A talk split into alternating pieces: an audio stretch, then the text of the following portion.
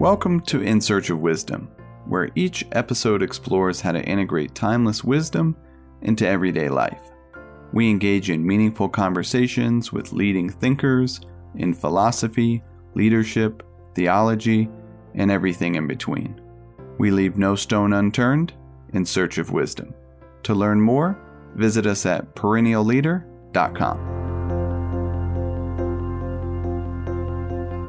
Hello and welcome. I am Joshua. Thank you so much for listening. On today's episode, my guest is Chip Conley, the author of Wisdom at Work The Making of a Modern Elder.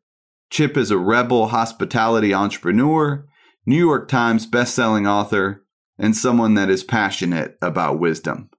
In this episode, we discuss the Modern Elder Academy, the beginner's mind, how to see change, how to leverage wisdom, and much more.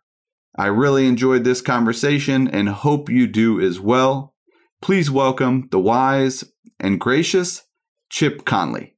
Before we bring on our guest, if you've been enjoying the show, please take a moment to subscribe and rate the show on Apple or Stitcher. Also, please share the episode with someone you think may get something out of it. Our mission here is to spread wisdom for everyday life, and we need your help to do so. Thank you for the support. Now, on to the show. Hi, Chip. Thank you for being on the show today. Great to be with you, Joshua. Well, as someone who has written the book on wisdom at work, I am uh, truly grateful to have you on In Search of Wisdom. you know, it's funny. Wisdom is a word that I've always flirted with, and now I'm in a full relationship with. But I, I, I don't think I really understood it until the last few years. Well, I, I, love it. I'm not sure I understand it. That's why I'm I'm searching for it. yes, in search of wisdom. Yes. I was hoping we could begin today by discussing the Modern Elder Academy. For those maybe not be familiar with, you know, what is it, the mission, purpose behind it? Sure. I'll give a little background. So, I was a longtime boutique hotel. Year, I was I had my own company called Joie de Vivre and when I sold it in the Great Recession, I was asked by the three founders of Airbnb to join them in their small little tech company. And about and so I went full time doing that, and I was the in-house mentor to the young CEO Brian. But I also reported to him. About three weeks into the job, he said, "Chip, we hired you for your knowledge, but what we really got was your wisdom. You are our modern elder." And I was like, "Wait a minute, that's a lot to digest." So I'm giving you wisdom, not knowledge, or both, both, I guess, but you didn't expect the wisdom. And I was like, wow, I never really thought about the difference much. And, and then you said, and you just called me a modern elder. What the hell is that? And uh, it said, he said, you know, you're as curious as you are wise. And he says, I think that's what a modern elder is. And so, long story short, is my four years full time at Airbnb, I became the modern elder in the company. Uh, I was twice the age of the average employee. I was 52 when I joined. I'm 60 now. Uh, average age in the company when I joined was 26. So, long story short, is when I left and started working on this book, Wisdom at Work The Making of a Modern Elder, that's when down here in Baja, California, in Mexico, about an hour north of Cabo San Lucas, I came up with this idea one day. It was I had a Baja aha, an epiphany, where I just said, why do we not have wisdom schools? Uh, and, specifically, why don't we have midlife wisdom schools where people come to cultivate and harvest their wisdom, maybe reframe their mindset on aging, and repurpose themselves? And so, Modern Elder Academy sprang from that. And we've been doing it now for about almost three and a half years and have had 1,250 alumni from 24 countries. I love it. If you can recall that aha moment, what gave you the idea and the motivation to, you know, really kick off and, and get it rolling and start your own midlife wisdom modern school? elder academy? Well, I think it was a few things. When I sold my company around age 50, I was really in a dark place. I was not in a good space and I was there are a lot of reasons for that personally, professionally, etc and um, it was I was going through the Great Recession as an entrepreneur, struggling, and I also had five friends, uh, all men, commit suicide in a two and a half year period, and all of them were in midlife. What I noticed, like note to self, note to self, I have struggled through this period. I have had friends who have chosen to take their life during this period. Why is it? We yes, we have suicide hotlines, we have lot, we have therapy, we have coaches, but we don't have a whole lot societally that helps people to have schools, tools, rites of passage, or rituals to understand what they're going through through midlife. Because midlife actually has the most transitions of any era in someone's adult life. Okay, that was first note. Then I joined Airbnb and I was like, oh my God, I'm twice the age of the average person here. And I started to really wonder, you know, if we're going to live longer, but power in a digital society like Airbnb, power is moving younger and then the world is changing faster. And I felt bewildered at first because I felt like I was both a mentor and an intern at the same time. I'd never worked in a tech company before. There was a whole language and a whole millennial language I was just learning so long story short is I the aha was when I was writing the book and I said, you know, I've been interviewing people and I just hear over and over again people saying they feel irrelevant or they feel obsolescent or they feel invisible or they feel clueless. You know, because their parents came from a generation where there was sort of a career path you were on and your career was less episodic. You know, you sort of like it wasn't like you have this three years here and then five, that five years there. It's more like there was a little bit of more of a consistency, and the world was a little bit more consistent. You could sort of count on things. So, long story short, is I, I think there was a, a sense for me that uh, maybe my experience a few years ago and my friends' experiences who committed suicide or actually chose to take their lives were an indicator of just how serious the, the problem is out there. And then I did some more research and just saw how con- confused midlife crisis as a term was created in the 1960s, 1965. And that was way before we had anything like what we have today in the world we are in. You know, where people do feel they're becoming irrelevant faster. You know, I, I can't believe how many people I've talked to in their mid 30s in certain industries like advertising or entertainment or software engineers who feel over the hill at 35. but I think part of this is, and I'm going to say one last thing and then I'm going to shut up. Part of this is really speaking to the idea of knowledge and wisdom again. There are brilliant people who have a functional knowledge that is deep, rich, and world class, but are clueless at emotional intelligence or they're clueless at leadership, or they're clueless at a bunch of other things. They and they create companies sometimes that are become billion dollar companies, but they have zero background to be well, unless they microwave their emotional intelligence, they don't have the background to be running the kind of company they're running. So, in the last few years, there's been a, a rise of the generalist, a, a, great, a greater sense of value in why and, and David Ranges David Epstein's book Range is you know sort of like one of those books that has really amplified the idea that knowledge is local and wisdom is global. And when I say that, what I mean is uh, your knowledge is quite often quite specific. It's narrow and it's in a particular area, and there's value in that, although it can be obsolescent. Wisdom, on the other hand, is global in the sense that it, wisdom has value across all knowledge areas and it's less likely to be obsolescent. So, those are my thoughts. I really appreciate that context and flushing that out. It, it seems like the midlife crisis is definitely misunderstood. We think of someone buying a sports car, but there's much more going on under underneath that. Actually, I think in some ways what it is, it's Carl Jung, the famous psychologist, depth psychologist, he sort of said, listen, the first half of your life, your operating system is your ego, and the second half of your life, your operating system is your soul. And there's a there's an operating system change going on around midlife. And sometimes it's the circumstances in our lives that pile up that force the change upon us. But what's challenging is when uh, Uh, someone is noticing the change, and that's where the sports car or the affair or you know the new hairstyle or whatever comes into play because they double down in their middlescence, which is the, what we go through around 45 to 60, in their middlescence, the emotional, hormonal, and physical changes that, that are the adult corollary to adolescence, we take ourselves back to adolescence because we think we just have to double down on the ego. And maybe a little more Botox will solve that.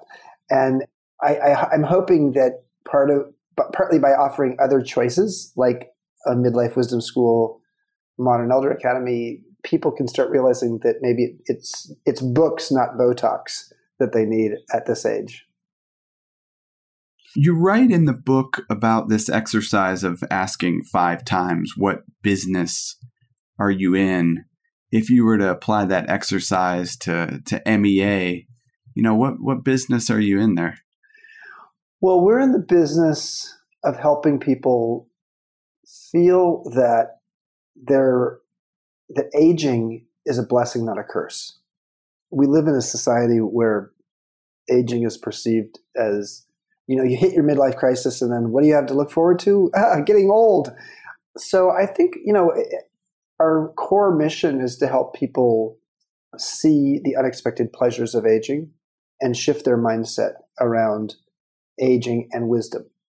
And in a society, in, a, in an American society, that in many ways has the cult of youth and beauty and brawn, the playing field we tend to play on is one that is very much physical. It's very much the physical, how we look, how physically adept we are, how beautiful we are or handsome we are, etc.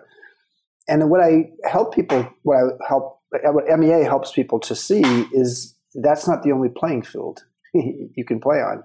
There's the playing field of your heart and your mind and your soul, and and maybe you're supposed to retire, not retire completely, but semi retire from the cult of the body as being the physical, the, the manifestation of who has power, who has who gets attention.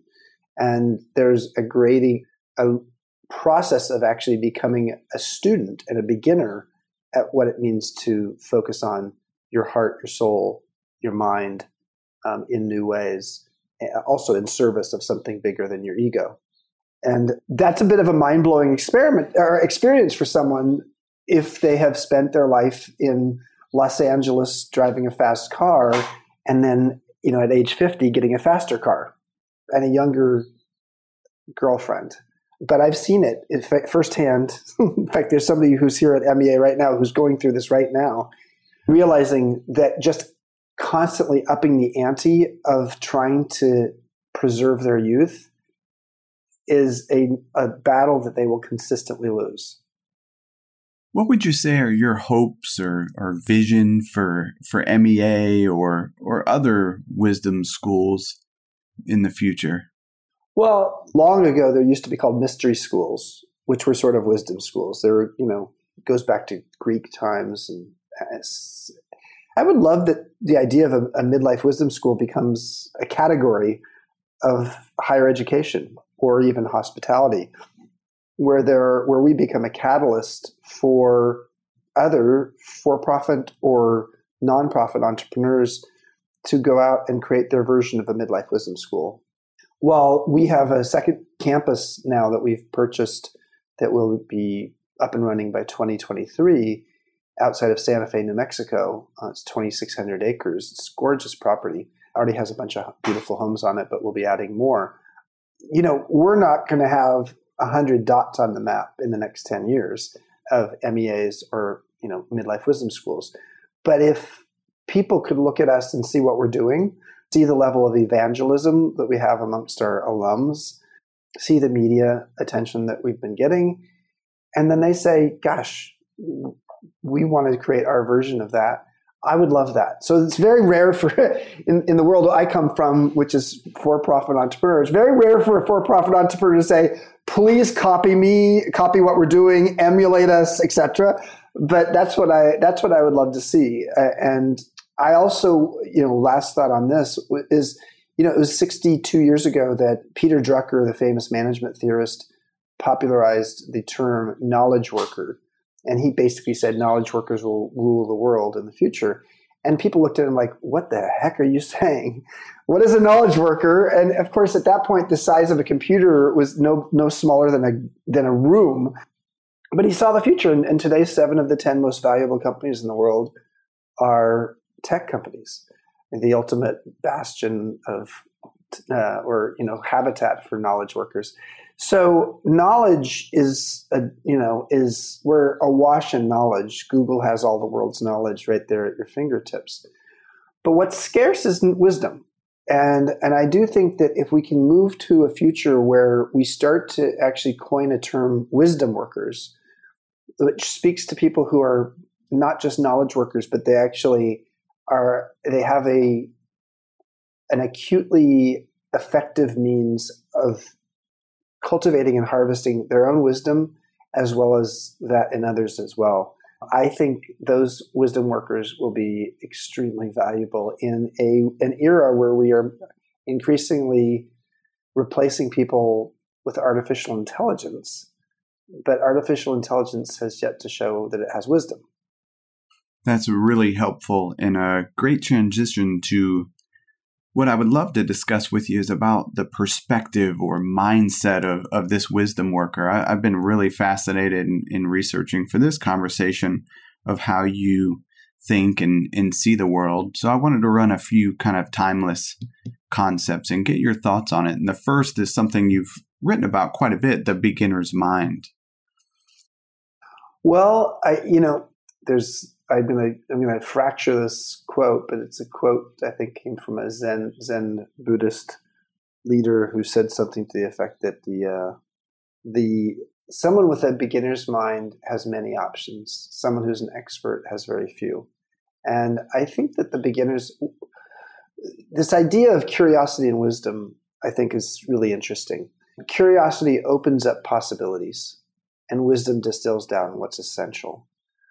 So the beginner's mind is what, what curiosity is about. Curiosity speaks to the idea of an openness of possibilities and a desire to learn and a willingness to be a neophyte or to be new at something. And often in adulthood, when we're new at something, we feel awkward because you know, when we were a kid, when we felt new at something, we knew we, it was happening every day. So you just had to be comfortable with it. And yes, you were awkward, and that's why adolescents are awkward and etc. But you know, you're 45 years old and you're learning. You know, I'm I'm 60 years old. And I'm learning Spanish, which of course I live in Mexico. I should, but you know, there is a mantra and a mindset in my head, which is I'm too old to learn Spanish. So a beginner's mind is a foundational piece of learning how to move into a growth mindset as opposed to a fixed mindset. And you can study Carol Dweck at Stanford, uh, a psychologist there, her book and her work on mindset, which she said fixed and growth mindset. So a beginner's mind helps to allow you to be new, fresh, and trying and be open to trying new experiences over the course of your lifetime. And if there's an elixir to life, that is it. In a talk that you gave, you spoke about right sizing your ego in this transition period to Airbnb. How does that connect with the beginner's mindset of maybe right sizing the, the ego a bit? Well, so yeah, just background there. I was for 24 years. I'd been CEO of my own boutique hotel company. Grew it from one person to 3,500 people and 52 hotels it was an exercise. It was not ex- exercise exclusively on Chip's ego, but Chip's ego got stroked a whole lot. And I was in charge. I was the founder and CEO of this company. Did not have a co-CEO. Did not have a board of directors. That, you know, sort of. I, but I was not an autocrat. I was hopefully a relative, you know, I tried to call myself a karmic capitalist. What goes around comes around. And sometimes it takes a long time for the, it to come around for the people who deserve something bad to happen to them. Not that I dwell on that, but the bottom line is what I think is that for me, I had to shift out of my identity. And this is a, one of the things we really help people with here at MEA is you midlife is now perceived as 40 years long, 35 to 75, which is a, a heck of a long time. And if you are carrying all of your responsibilities, obligations, identities, mindsets from the past and not learning how to edit them, you have got you've got a, a midlife marathon full of baggage. So it is around 40, 45, 50 that we need to move from the accumulation stage in life to the discerning editing phase. And that editing phase allows you to let go of things that no longer serve you, but try on new identities because you know you can't try on new things, learn new things very easily when you're so distracted with a bunch of other things. And so a beginner's mind is part of the premise that you have to let some stuff go before you can create the fertile ground to try something new. So I would not suggest that someone tries to have a beginner's mind or tries to be overly curious or tries to go into this mindset when you haven't cleared the decks of some stuff that you just need to let go of first. We call this the great midlife edit. We have an actual day long program specifically at, at our week long program that's specific to that and or even ritual at sunset that people go through that actually allows them to let go of that because when you let go of that you are surprised by how liberated you feel and how much space you bring into your life. And that's what i had to do when i joined airbnb. I was not the ceo at airbnb. I was no longer the sage on the stage. I was the guide on the side. And what that meant is i was not if I felt successful when my name was in the paper or my photo was in the paper or I was being given the credit of being founder or CEO, then I would have been sorely disappointed in my experience at Airbnb because that was not my role. My role was to help the three young founders be successful as leaders so that they could create a successful company that, you know, grew into a, a global hospitality brand. And that was a big shift for me because my ego really did I, you know, privately, the thing that most got me excited is when there was a new article about Joie de Vivre and a big picture of me about it. And, you know, I was an admiration addict. And I had to move out of that admiration addiction to sort of be more of like of service. How am I of service here? And well timed for the era of my life where you sort of move into looking at how are you of service? How are you living a legacy? uh, and leaving a legacy. If my math is accurate, I'm really curious about the couple years that you had in that transition from CEO to joining Air- Airbnb. How did those couple years help with a bit of that transition and identity? Great question. A lot of people don't do that math. So yes, I there were about two years in between, and there was a book I wanted to write called Emotional Equations, and I had time to write that. I spent still some time in the hotel company. I'd sold it, but I actually was still a shareholder and the executive chairman, so I spent a little bit of time there. I just created space in my life. I started hanging out in a hammock in my backyard and listening to Rickie Lee Jones and reading books and that I wanted to read for a while. So there was a little bit of that.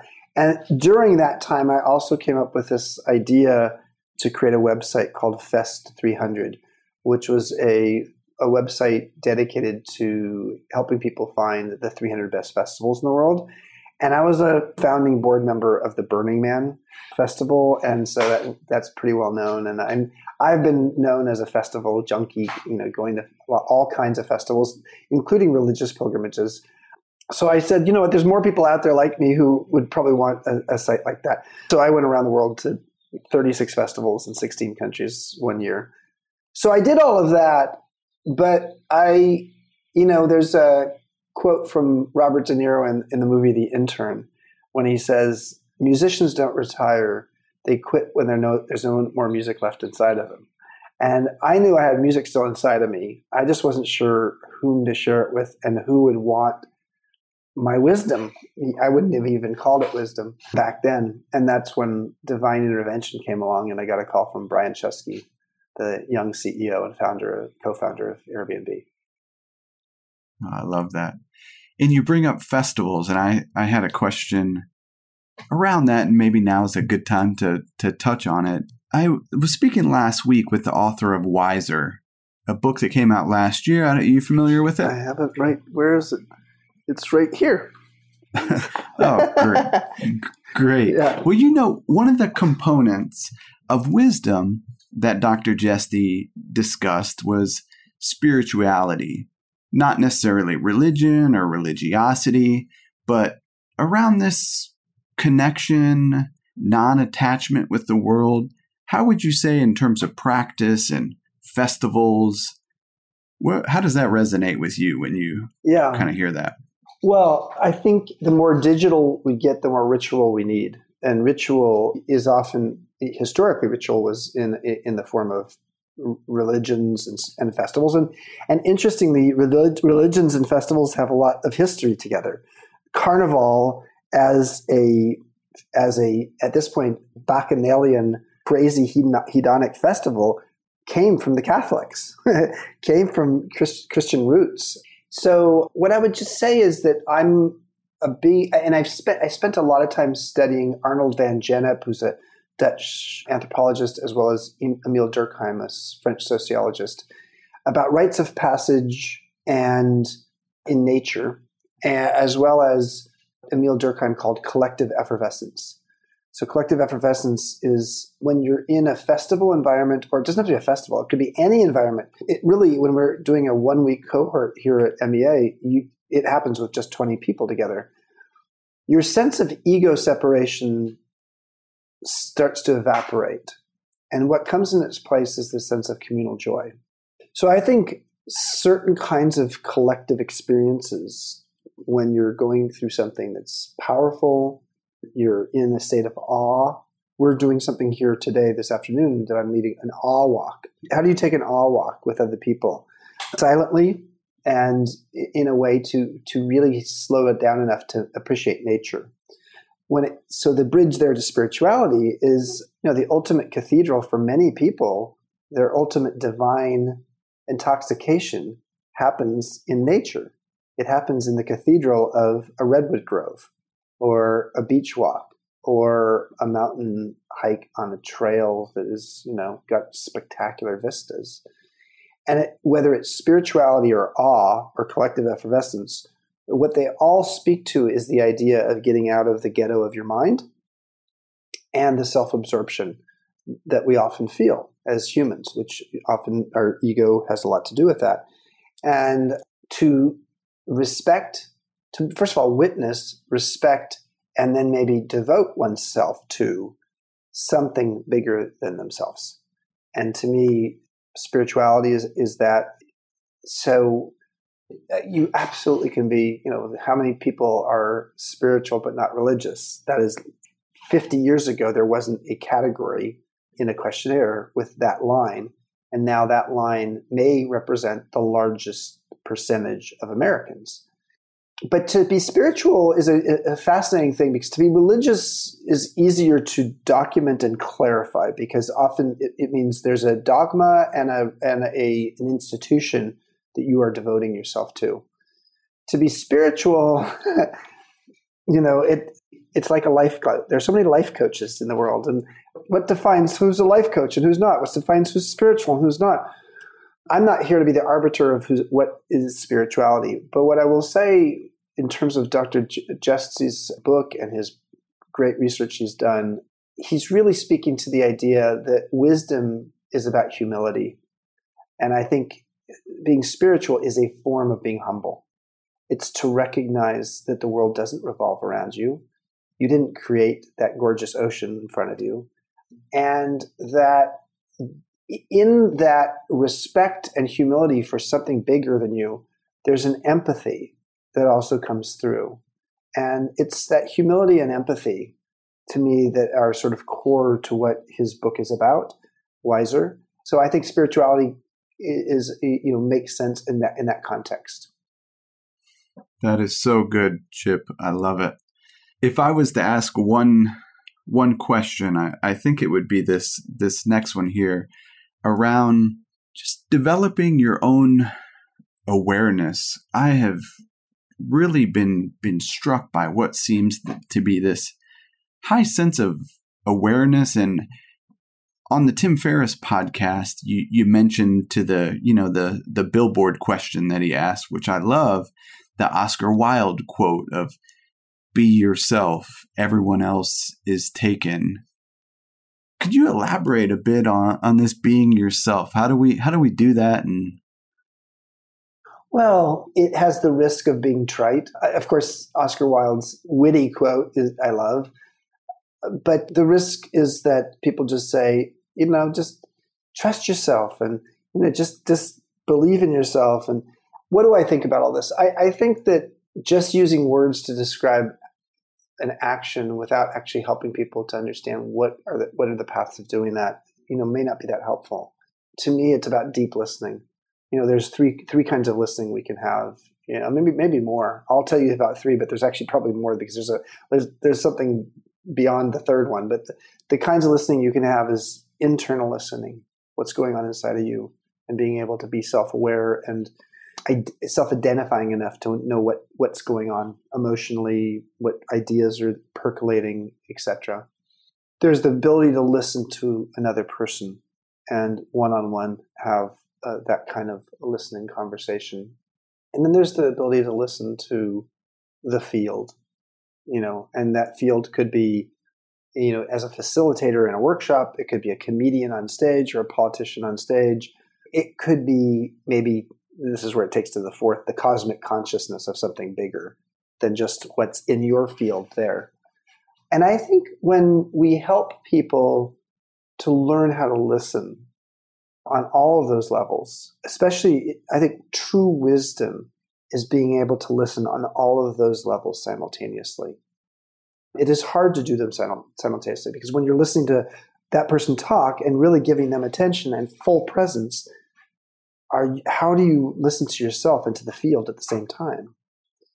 So uh, what I would just say is that the act of becoming comfortable with yourself, being authentic, being yourself, is the act of learning how to listen. And it's learning how to listen inside. And so when someone says, I, I, I really want to explore that, it's like, okay, here's, the, here's some ways you can listen to yourself.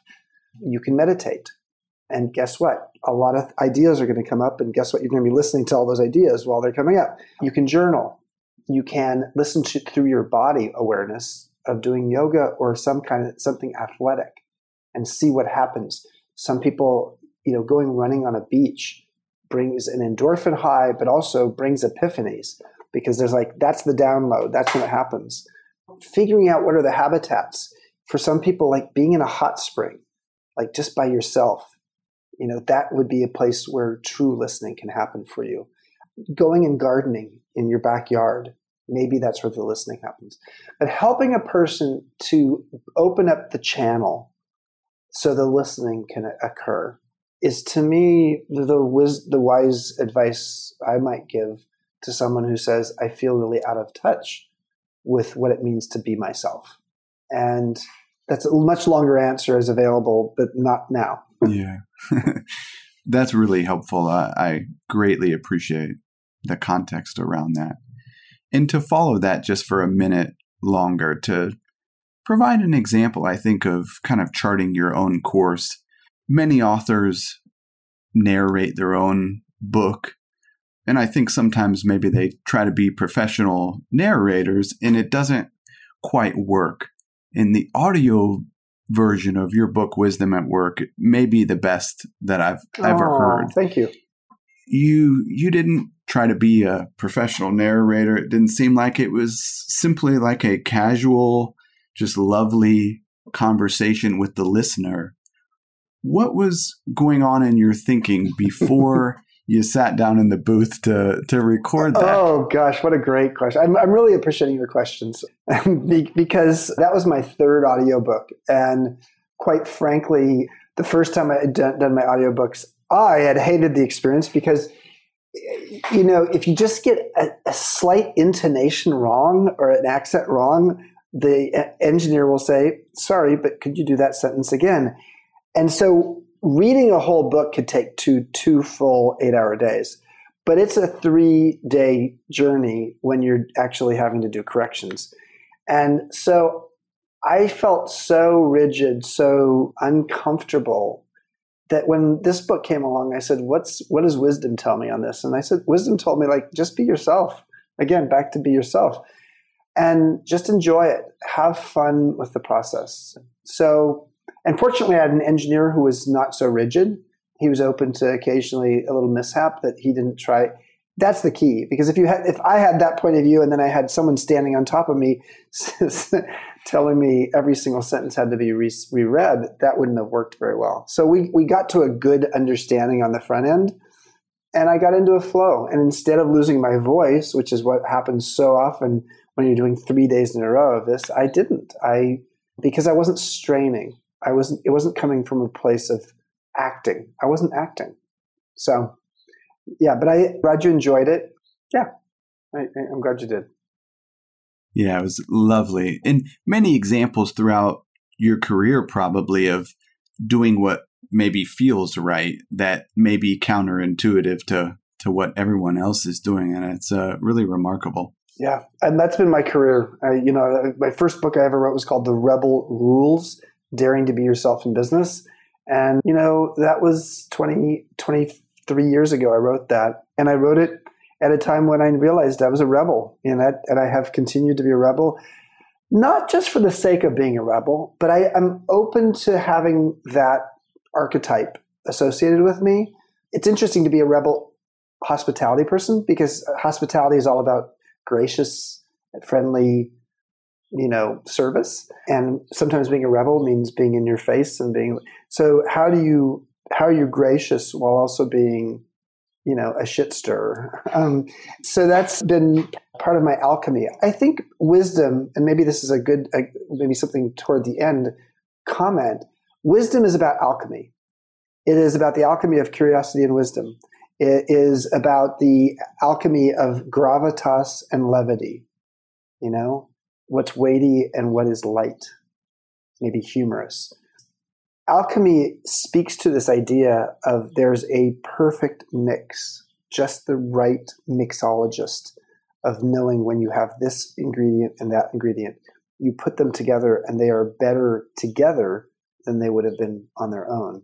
I have been called a social alchemist. I will hold on to that till I die because I, I, it means I'm a bit of a mixologist of people.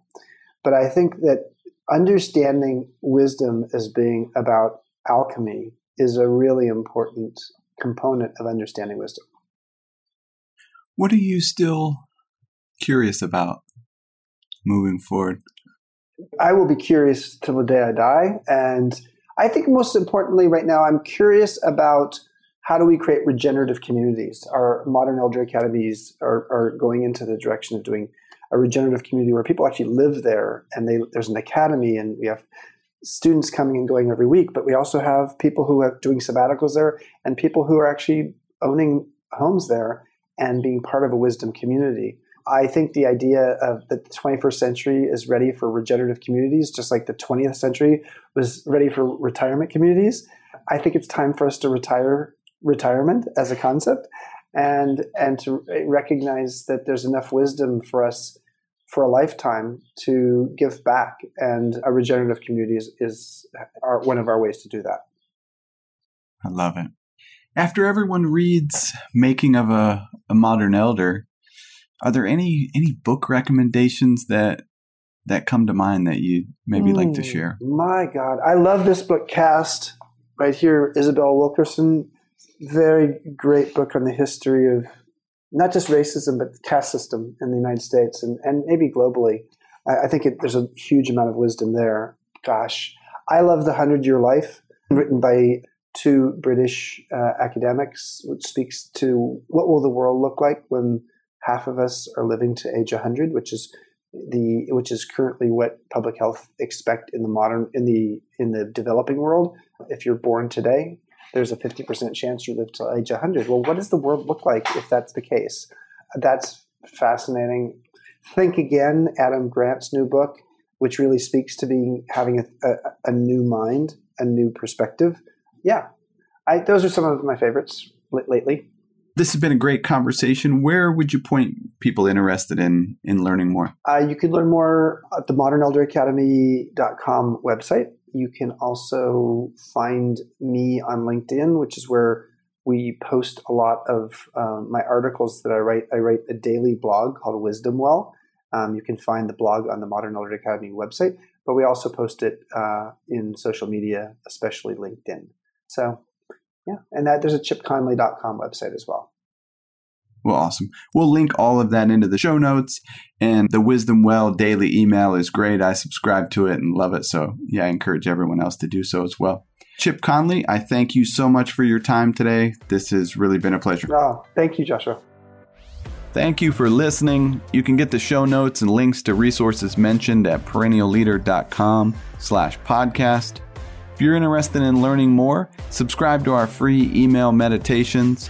These are short reflections on wisdom for everyday life, Right to your inbox. Go to perennialleader.com. Lastly, I urge you to put what you heard into practice. And until next time, be wise and be well.